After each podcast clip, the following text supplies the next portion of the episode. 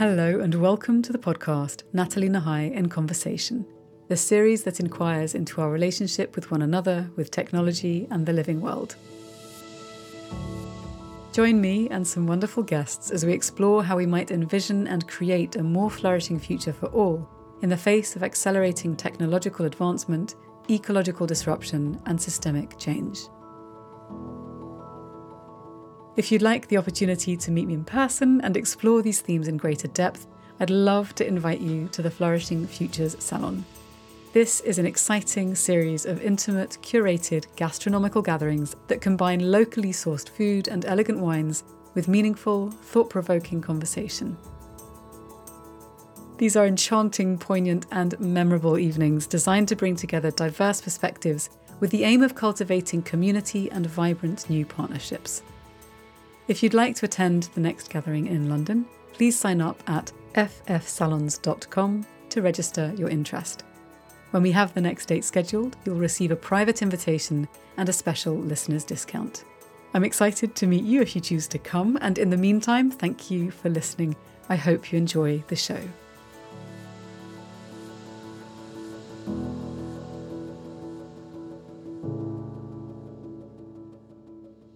Today I speak with Rupert Read, eco philosopher, academic, author, campaigner, UK Green politician, and an environmental activist.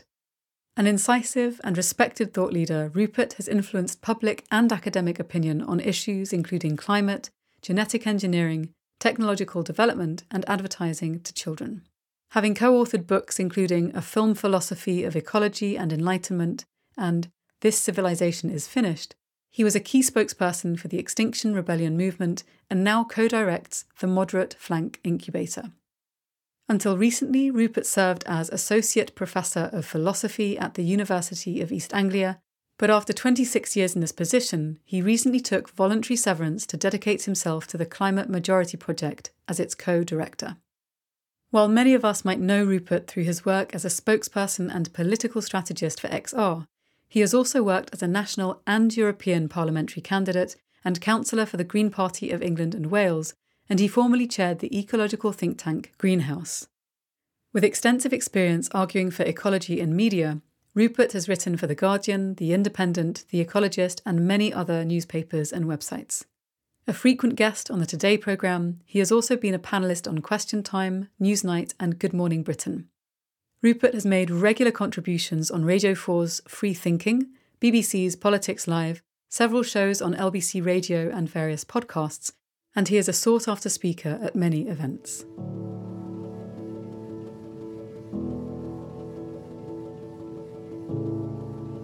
Rupert, thank you so much for joining me in conversation. How are you doing today? Good to be here, Natalie. So, I'd love to begin by asking you the question that I open these conversations with, and that's to, to ask you what you imagine is going on in the global human psyche, if we can play with that frame.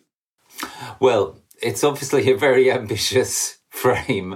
Uh, I can't see into the, the mind of my wife terribly well, never mind the whole of the rest of the, the human world.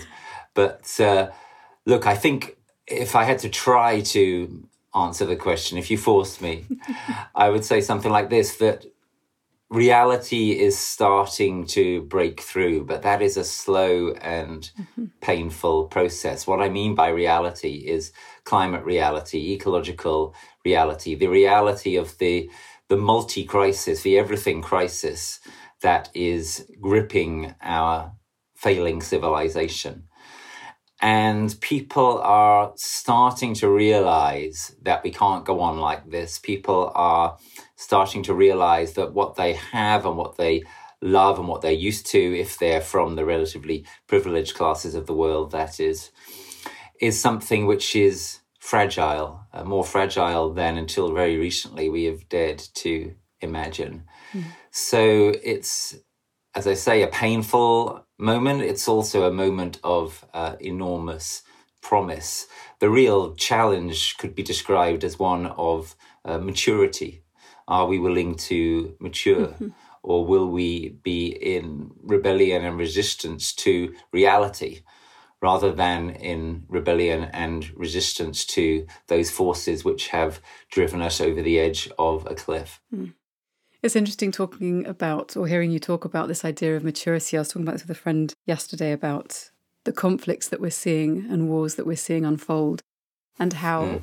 in all sorts of spheres of human life, there can be this very understandable tendency to to feel the heartbreak and the horror and the suffering in the face of many different crises, and we'll come on to the polycrisis in a second, but and and to feel that our pain, our our suffering is worse or more important than or whatever it might be than the other person. There's this real tendency that we have when we're in pain to other folks who are perhaps perceived as being on a, on a different kind of in a different group or across a dividing line. And and I think it takes a degree of psychological emotional civilizational maturation to understand that yes there's pain but all pain is is suffering that we would like to be able to alleviate in some form. Yeah. And so I wonder one of the themes that we're really kind of trying to arch towards in, in these seasons is given all of these different crises, what does flourishing potentially look like? And everyone might have a different answer to begin to kind of reply to that. But I'd love to mm. ask, what does flourishing mean to you in these moments? Yeah, lovely. But before I get to that, just let me say a word further on maturity in relation to what you've just very nicely said Natalie, mm. which is that the challenge of maturity is also a challenge of moving beyond narcissism and egoism. Yeah. And these are tendencies that have a strong grip in our current civilization. They are actively promoted, for example, by most advertising and marketing, which is an enormously powerful force in our world. They try to do estimates. I've no, I have no idea how you can really quantify this, but they've tried to do estimates of what percentage of our ecological footprint collectively results from uh, advertising. And as you, I'm sure you're aware, the figures that are bandied around for that are somewhere between 17 and 23%. And that is an enormous amount of an enormous amount. So what we need to do is to find strategies and even the word strategy is inadequate really it's it's about finding a whole way of being which starts to move beyond that and that's an ambitious goal. But that is the goal that we will be set on if we are actually set on flourishing. But stopping short for a moment of that goal i think i would say something like this that flourishing is being present to reality, that flourishing is being present to the moment, present to other people, uh, other beings, hmm. that flourishing is the beautiful world and the more beautiful world that our hearts know is actual and possible.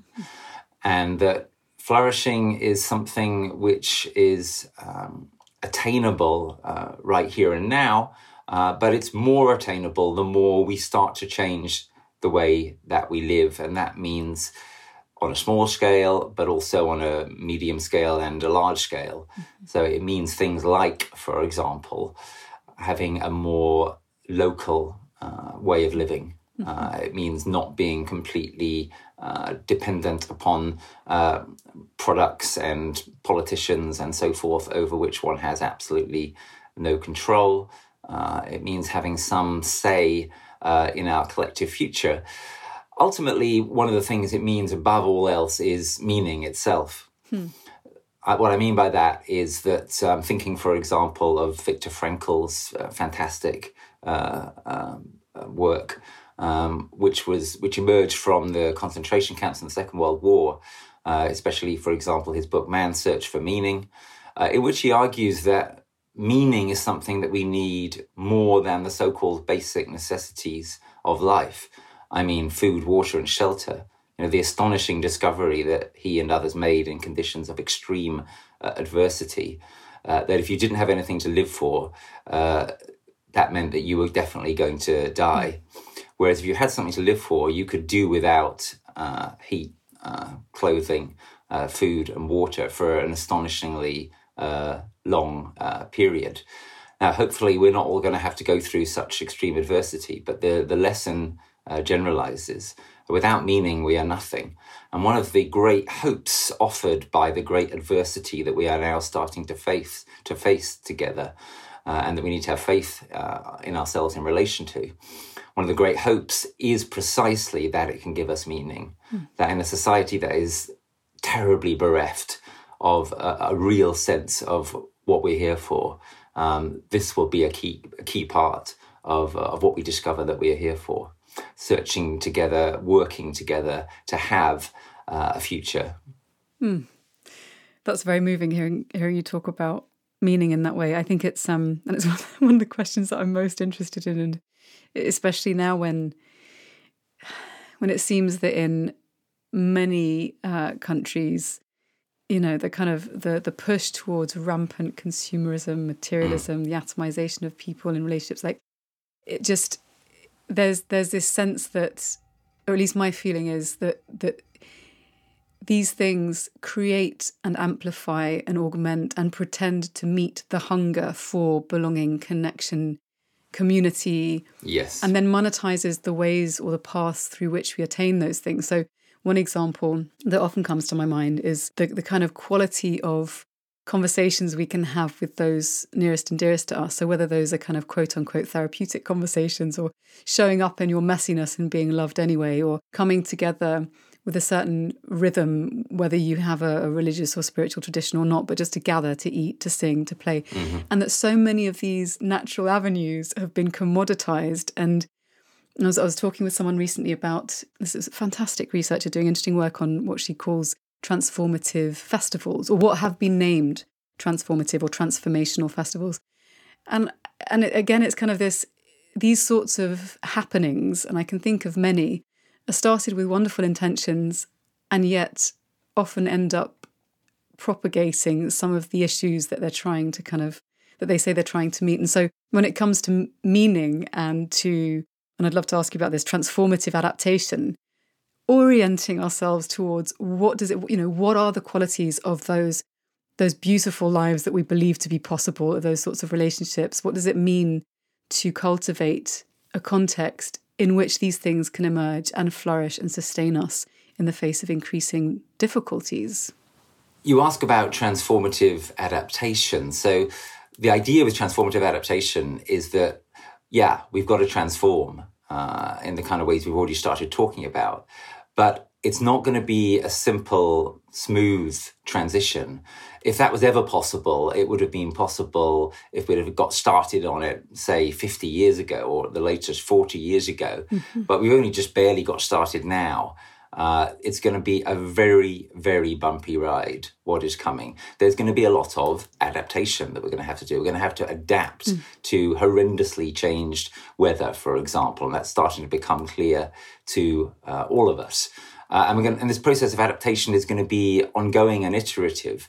Uh, an enraged nature, if you will, is going to throw more and more challenges at us. So we're going to have to build resilience, we're going to have to build preparedness, we're going to have to adapt together. But the kind of adaptation we do has, in turn, to be transformative. By which I mean, if we merely try to defend the existing system for example, building higher seawalls and higher flood defenses only, rather than changing the way that we live.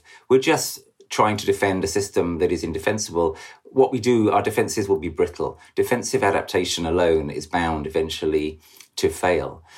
The adaptation we undertake has to work with nature rather than against nature. It has to be in the direction of the kind of changes we want and need to make anyway. It has to mitigate as well as adapting, by which I mean it has to, for example, reduce greenhouse gas emissions at the same time uh, as it defends us against their uh, effects.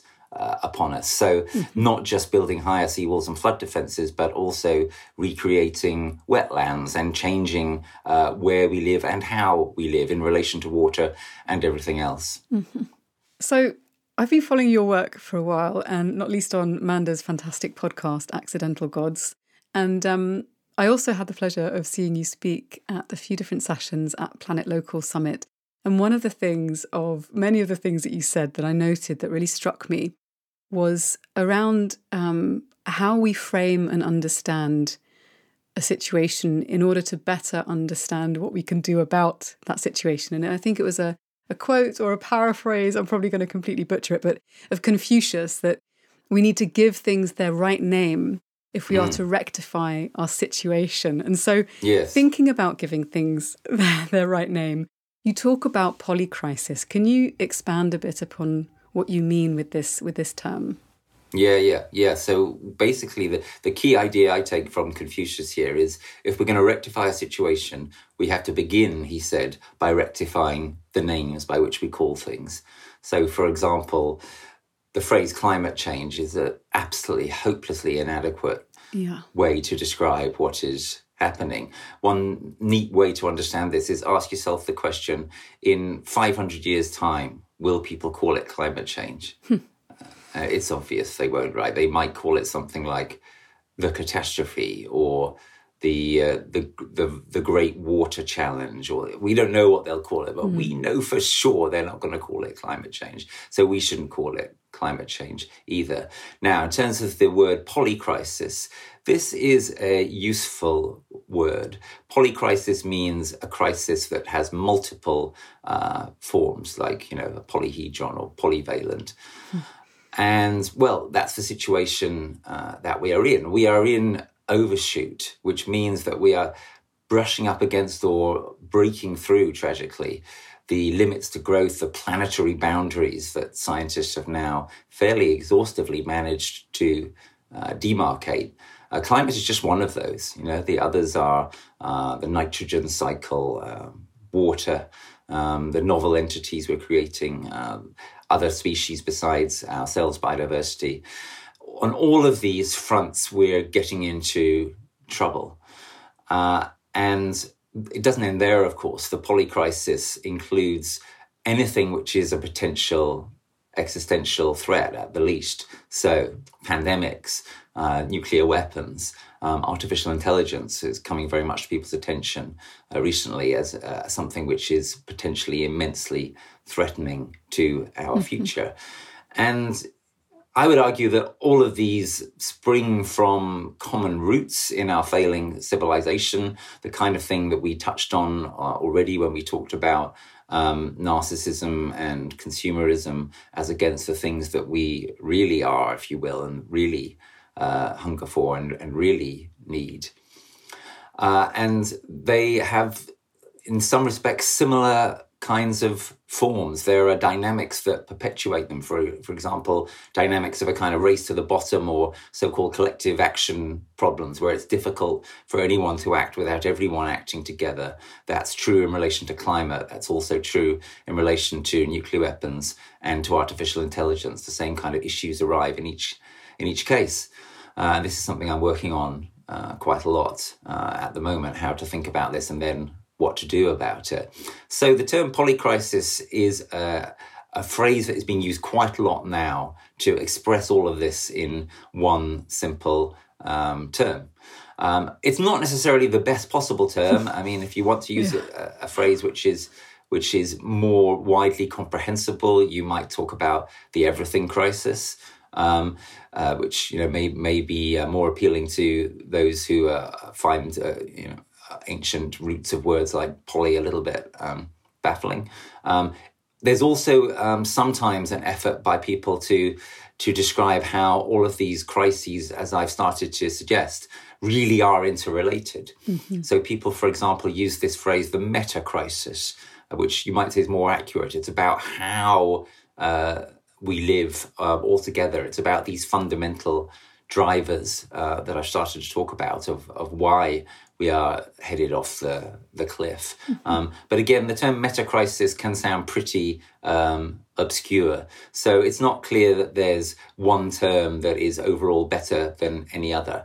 And I think the term polycrisis will serve as well as any other to describe the multifaceted um, existential threat that we face. Mm. There's so many questions I want to ask on this. I think a good a good next step is is to ask you in kind of fairly practical terms, and this might be super obvious to some folks, but I think it's really important to name here.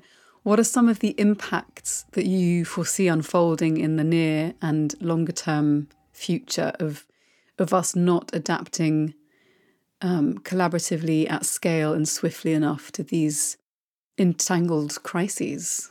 so uh, that's obviously a truly vast question. I'm Yeah. going to approach it by just bringing out one dimension of it, which I think is absolutely crucial, which is food crisis. Because, yeah, um, meaning is uh, even more important than food, but all the same, you don't get to live for very long uh, in the total absence of food. So food's pretty important too. Uh, plus uh, the other dimensions of food that we've mentioned, the way that it's about who we are with each other as well in some truly kind of fundamental uh, way. It's one of the greatest sources of joy and togetherness and more um, in life, and that is really important too.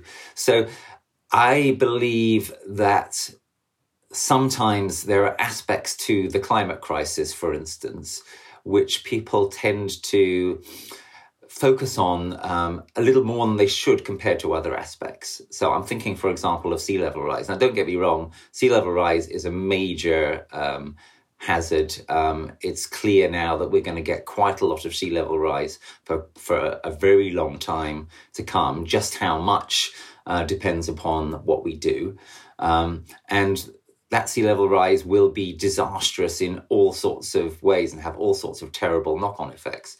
But the good thing about sea level rise, if you will, is that it is relatively um, non rapid, Yeah. right? Um, we're not going to get like a um, 10 meter sea level rise in a year or something. That's just absolutely not going to happen at all. We're talking, you know, something, a process which is incremental. So there is the possibility of uh, adapting to it, even in systems that are suboptimal. The same is, in my view, not true in relation to the uh, awful uh, global food system uh, that we have, which is quite uh, fragile in a number of ways. Uh, uh, which uh, at the moment um, fragilizes uh, our soil and other systems uh, further. Um, and well, to cut a long story short, uh, I think, uh, and this isn't just me, obviously, you're thinking this, this is partly based on what all sorts of uh, experts in relation to the very uh, various dimensions of the of the food system think, uh, as shown in a very recent survey just reported in the Independent, for example. I think that it is quite possible that sooner than people think, um, food crisis will engulf large parts of the world.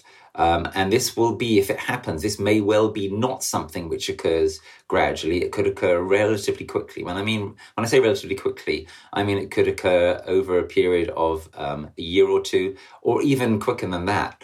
Um, everyone remembers, of course, for example, the the empty shelves and so forth at the start of the uh, the COVID uh, pandemic, demonstrating something about how unrobust um, our system is. Yeah. Um, that process happened very quickly. Um, there could be something like that, but which was which was worse and took uh, only a little longer to uh, to unfold.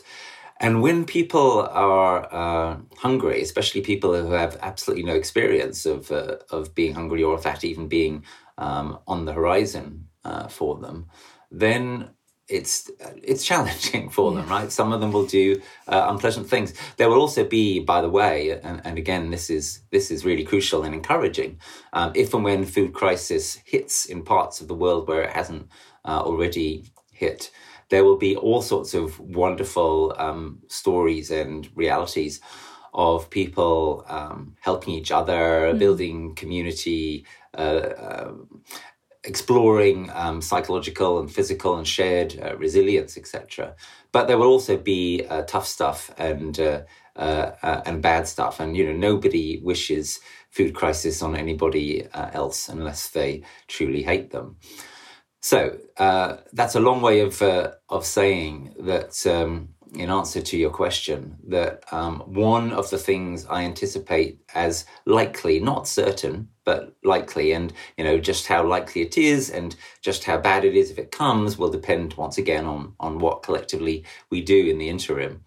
Uh, one of the things I think likely as an impact of the the poly crisis and in particular of the climate crisis um, is going to be the potentiality for unprecedented food shortages of various kinds uh, emerging um, in um, many, possibly all parts of the world, including parts of the world which have no experience of them, within the next generation or two. Yeah. Um, but that means that it, it, could be, in my view, within the next uh, generation.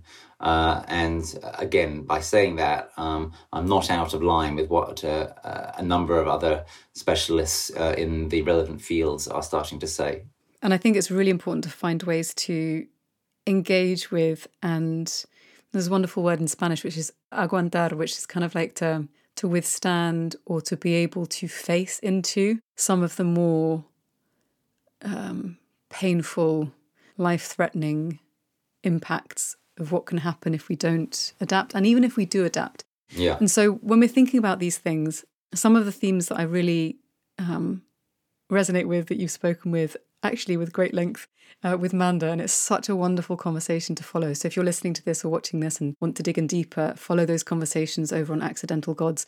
But this idea of how utopic and dystopic stories are perhaps not that helpful when we're thinking about how do we live into the future and prepare and collaborate together but rather this kind of idea of the thrutopian yeah. process, path, story, narratives. Can you speak a little bit about what thrutopian ideas encompass, what thrutopianism is from your perspective?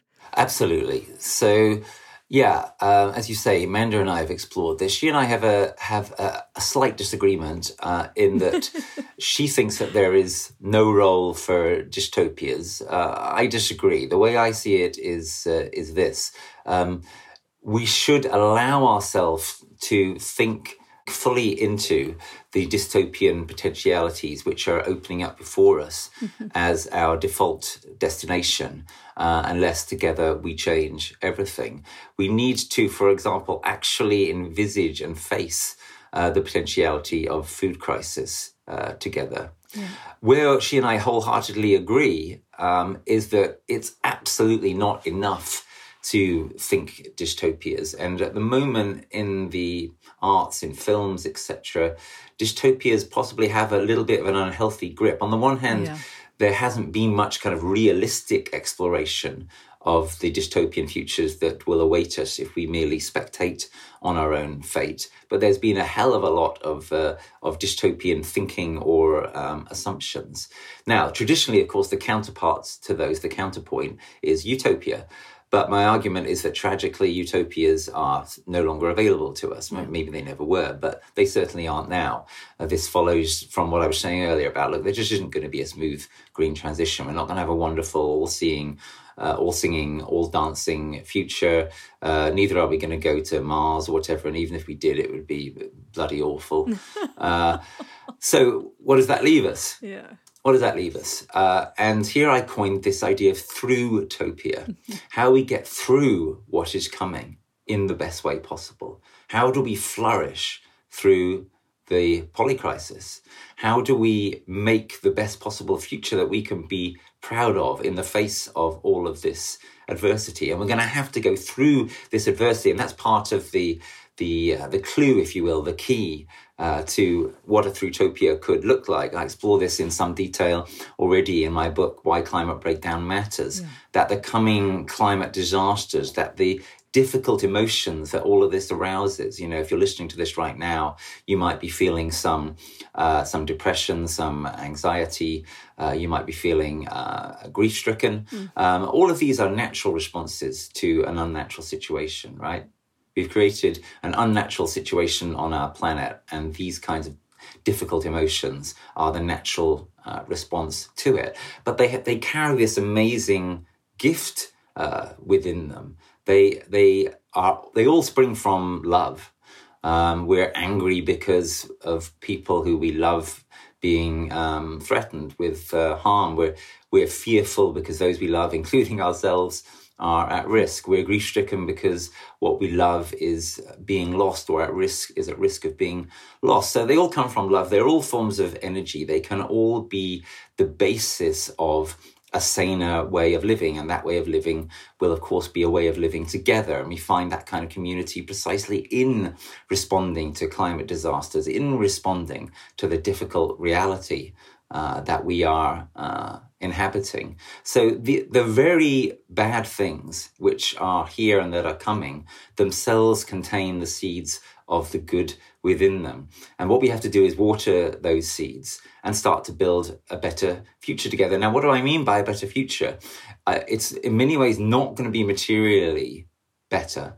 Uh, it's certainly not going to be, in a conventional sense, uh, materialistically uh, richer. Um, mm. And it's also going to be challenged by all sorts of uh, natural and unnatural uh, disasters and so on and so forth. But compare with the, the Second World War, for example. Think about the uh, think about the Blitz spirit. Think about the the fact that uh, for many people it was come back to come back to what we were saying earlier. It was the most meaningful um, mm. time in their in their lives. Consider the fascinating fact that suicide rates went down dramatically during the Second World War, even though people were going through, you know, absolutely horrible and grueling experiences and losses and so forth. Why? Well, because people had something to uh, to live for and were focused on on uh, on helping each other uh, and less inclined to get stuck uh, in their own uh, misery. These are the kinds of incredible opportunities that the future offers. The future is is virtually certain to be in many ways more difficult than the present. It can also, in the most important ways, be be better. We can flourish together. We can find meaning. We can build thrutopias, and we have to imagine them. And this is where I think there is a huge role for people who are um, thinking about the future in every way, people who are contemplating scenarios in the civil service, um, scientists, um, and perhaps especially for creatives, artists, uh, storytellers um, who need to tell us the stories of how we'll get through this. Uh, or, if you will, how we got through this. You know, I think many of the most compelling utopias will be told uh, in a retrospective uh, kind of way. Um, by the way, uh, proper utopian thinking doesn't stop. It, it carries on transformatively adapting, mm. right? In other words, it's not about how we get through this to the other side, to some alleged other side where everything's going to be fine. No, we're launched on a voyage here, which is going to take thousands of years like in terms of the the climate damage that we've that we've done like going back to sea level rise one of the things which isn't so great about sea level rise is the likelihood is it will keep on grinding forward for centuries almost no matter what we do um, because of what the forces that have already been unleashed. So we're, we're launched on a on a, a very long uh, journey here. When I talk about getting through, I don't mean through to some other side um, mm-hmm. because that's reverting to kind of utopian thinking of oh we're gonna we're gonna arrive somewhere and it's gonna be brilliant and then everything's gonna be fine and they lived happily ever after Thrutopianism is about taking seriously that we're on a journey and this journey is going to last a very long time. So it's about, about how we get through what is coming and what keeps coming at us in the best possible way. And it's about telling ourselves the story or rather stories of our future. Uh, and, and, then, of course, starting to make those stories real. And in this way, I think that Thrutopianism is very, very reality based and very, very hopeful, very, very exciting. It's the best kind of uh, active hope uh, that we can now have. Uh, and yeah, uh, it seems to be an idea which is catching on. Uh, people are appreciating it, and more and more people are contacting me and Manda, for example, and saying, Yes, this is what I'm doing, or this is what we need to do, or I want to help um, uh, achieve this kind of uh, utopian vision, whether through their deeds or through their words. Wonderful. And I want to talk a little bit about how we mobilize large groups of people and what will kind of lead towards the Climate Majority Project towards the end of the conversation. But before we get there, one of the things that I'd love to touch on briefly is um, kind of as a framing that I heard you uh, offer in conversation with Jeremy Lent. And it was the idea that if we think about ways in which to engage with the crises and um, framings that we can use that can be helpful, you offer the suggestion of instead of seeing things as movements, seeing things as waves moving in the same direction that mm. ebb and flow and that they're iterative and part of a, or at least in my mind, I perceived it as part of a larger body oriented towards positive, transformative change. Yeah. And so, as part of that, I'd love to ask you, as like one of these iterations and embodiments or waves, um, as one of the key folks who helped to launch XR, and I know that you guys kind of parted ways in 2020, what are some of the lessons that you learned from that chapter and some of the things that we need now that perhaps are different in this current wave going forward? Nice, thank you. Yes. So Extinction Rebellion achieved something remarkable, right? Yeah. Uh, we, we changed, we forced a national conversation yeah. in 2019 about climate and nature, uh, especially climate. Uh, and it was fantastic to be uh, an organic part of something which actually succeeded hmm. to some significant extent uh, for once. Um, and I think the crucial thing about XR is that that success then needed to be followed up, and it still does. Um, now, do you follow up with more of the same? Well, maybe, but maybe there's something even more important that needs to happen now, which is for a far larger movement, or better still, a far larger wave of people to take advantage of that achievement of the conversation that got forced and the consciousness that got raised. Uh, in order to start to bring about the actual changes, including policy change, that we need. Uh, and of course, that has barely happened. Now, this uh, podcast of yours, Natalie, some people who listen to it are activists. Many people are not. Um, activism is uh, is great. Um, XR was a brilliant example of activism. XR sought to move beyond the uh, the activist bubble, if you will. It, it mm-hmm. sought to move, as uh, as it was put at the time, beyond ideology, beyond party politics, and that was a good. Again, that was something that was very innovative about XR. But it's not clear that XR could really succeed in doing that. XR, for example, was never very credible at reaching out to the apolitical or to uh, conservatives. Um, uh, it also um, found it difficult to reach outside its class base um, to a large extent. Um, this uh, massive, unenviable task is what is needed now.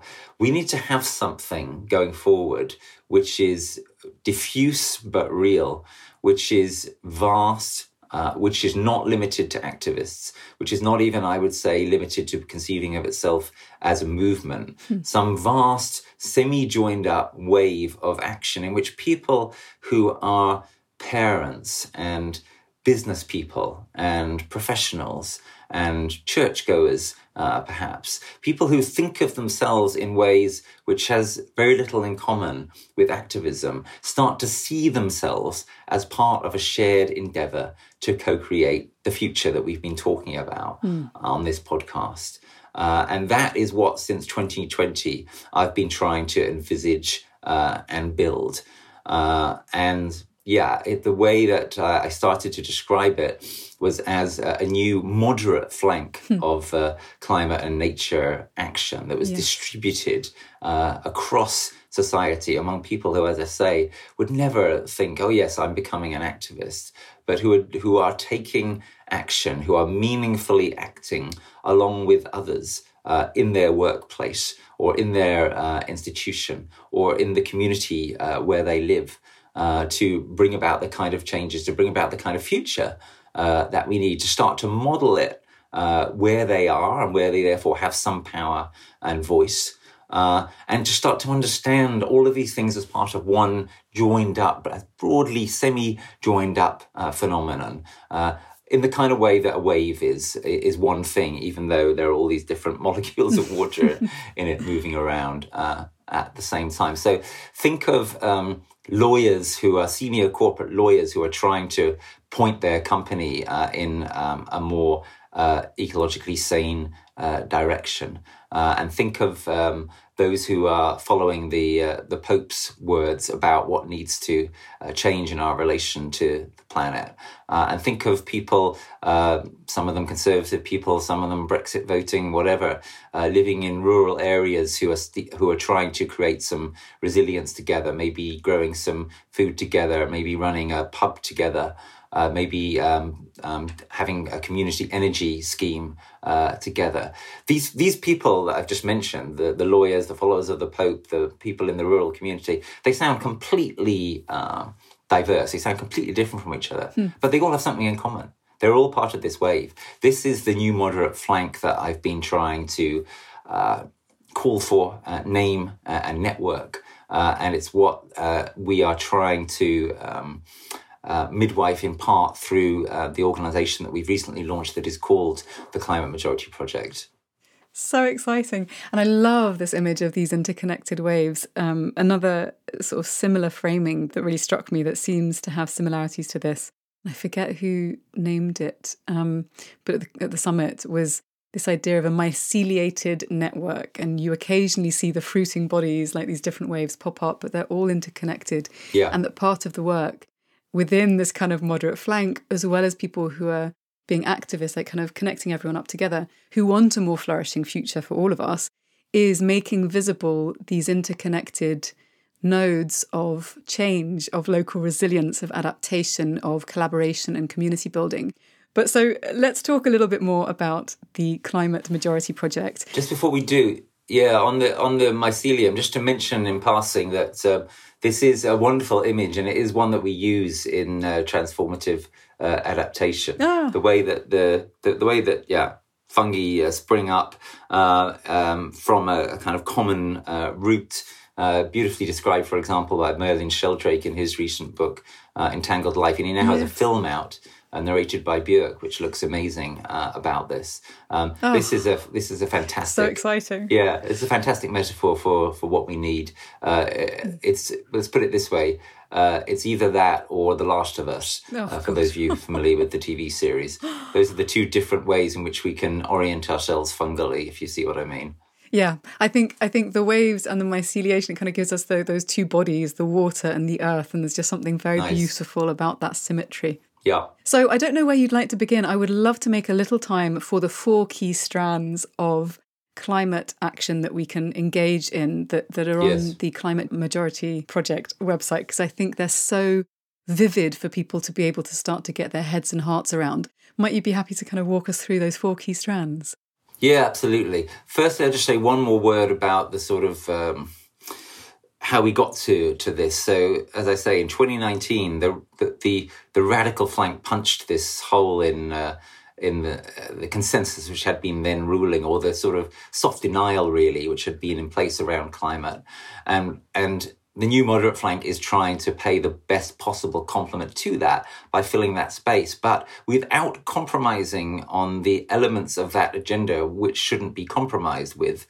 So it's primarily about a different set of uh, tactics and strategies for achieving much the same goal. Hmm. So the first of our four strands uh, is uh, truthfulness, uh, is uh, a culture of being absolutely clear about what's happened, absolutely ruthlessly realistic. The truth is far too good to be kept to um, a coterie of uh, of civil servants and scientists and activists.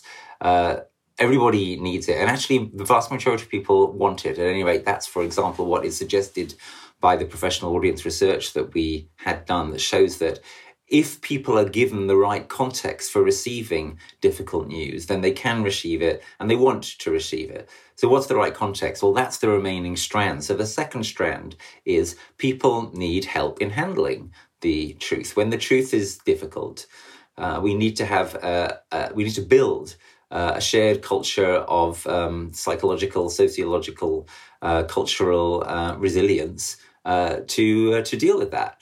Uh, and that can mean all sorts of things. One of the ideas that we have right now in the Climate Majority Project is, and we're putting this into action. There's going to be a campaign along these lines.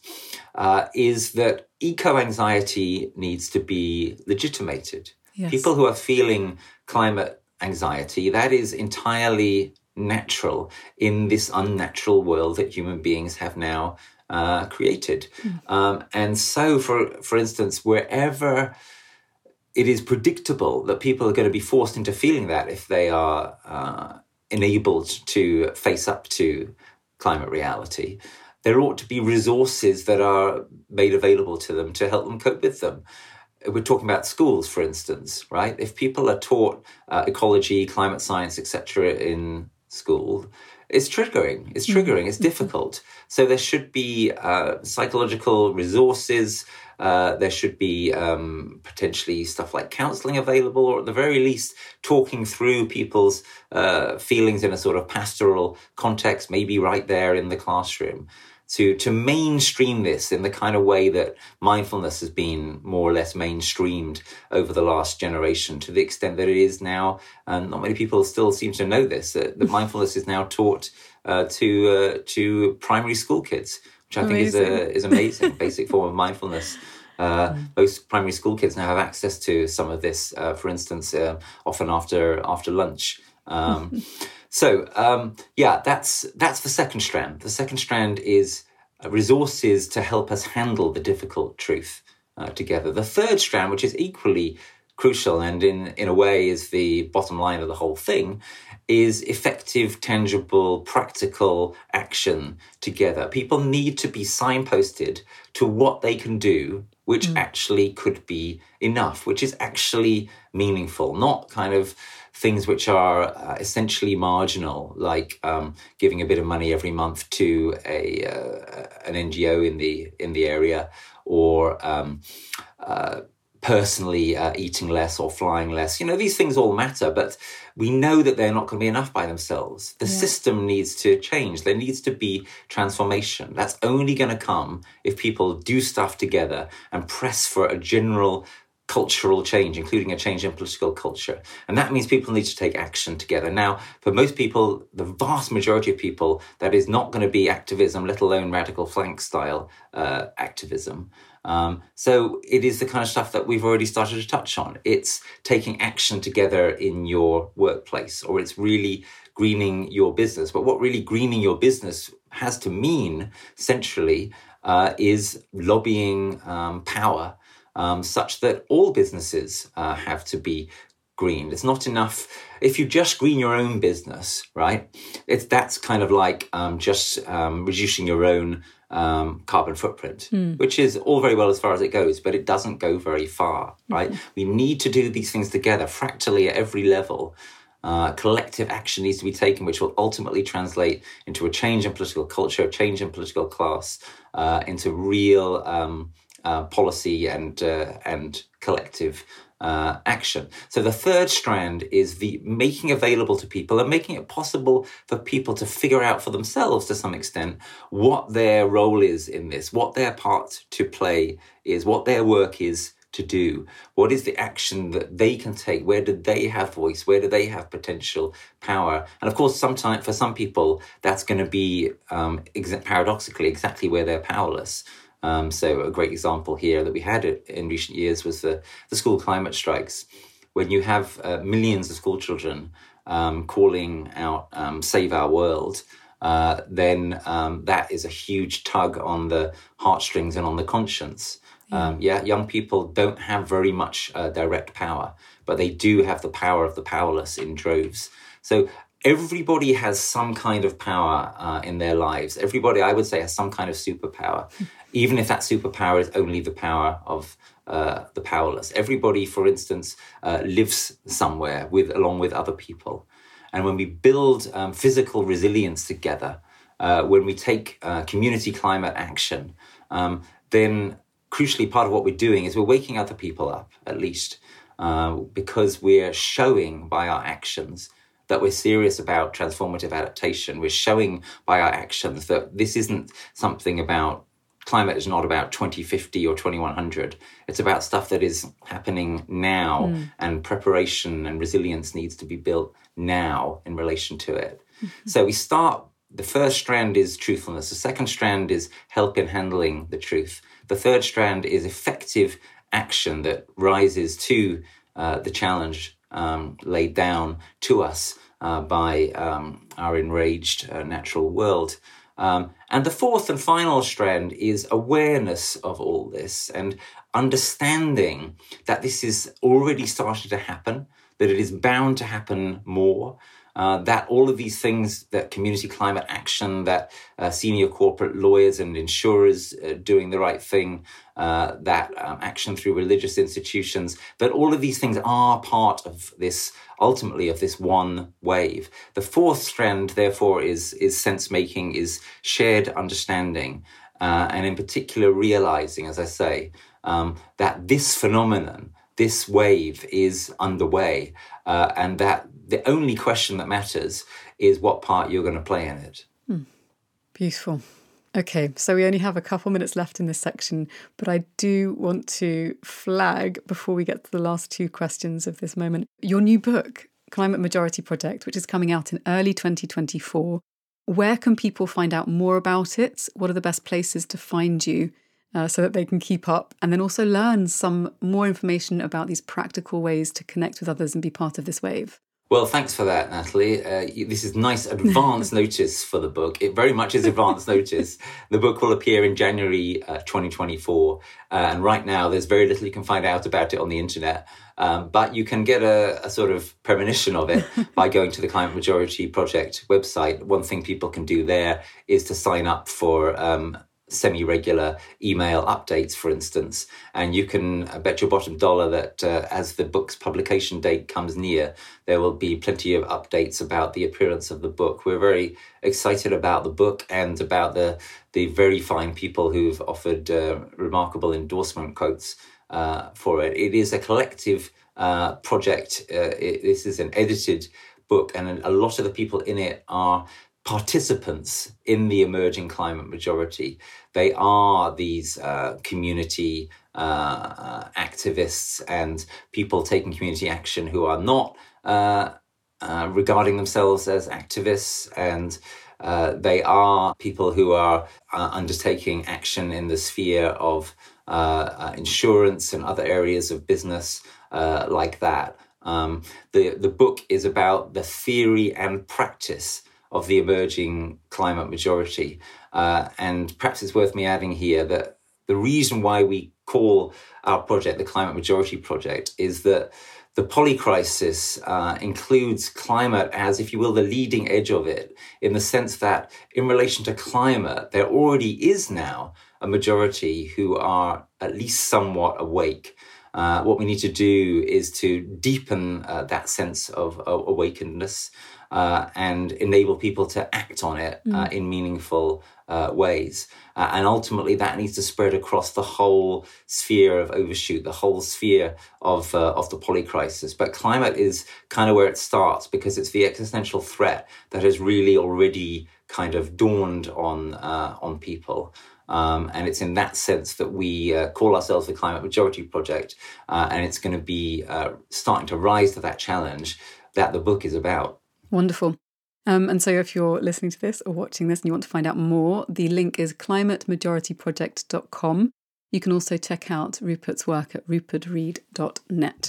And so, to close this part of the conversation, I'd love to ask how do you orient yourself towards life and beauty on dark days? Mm, well, right now I'm uh, standing standing in front of my computer in the garden room that my wife and I built on the third of an acre, oh. one third of an acre that we have in rural Norfolk on the edge of the Norfolk Broads mm. uh, on a little hill. Uh, if I look to the right of my computer screen, uh, I can see this uh, incredible um, flourishing, I use the word advisedly, uh, garden that we've co created in the last uh, couple of years uh, also with a little bit of help from friends and uh, and the community.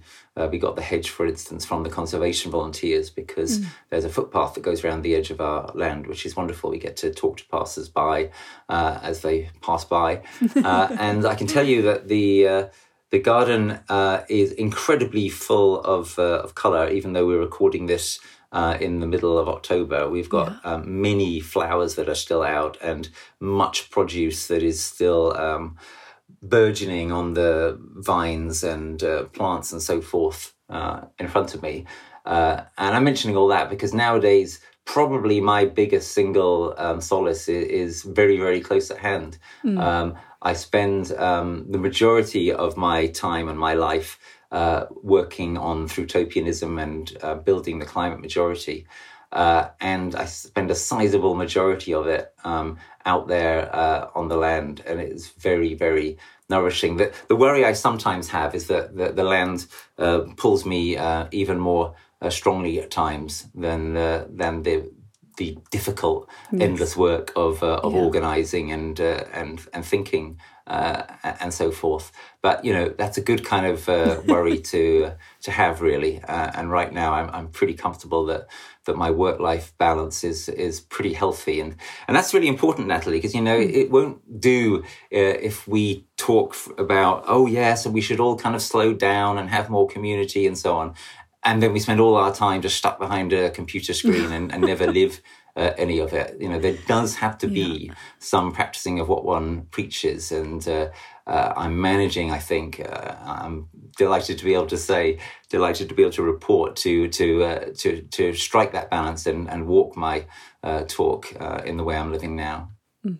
Rupert, thank you so much. It's been an absolute joy to be in conversation with you. I really appreciate it. Thank you.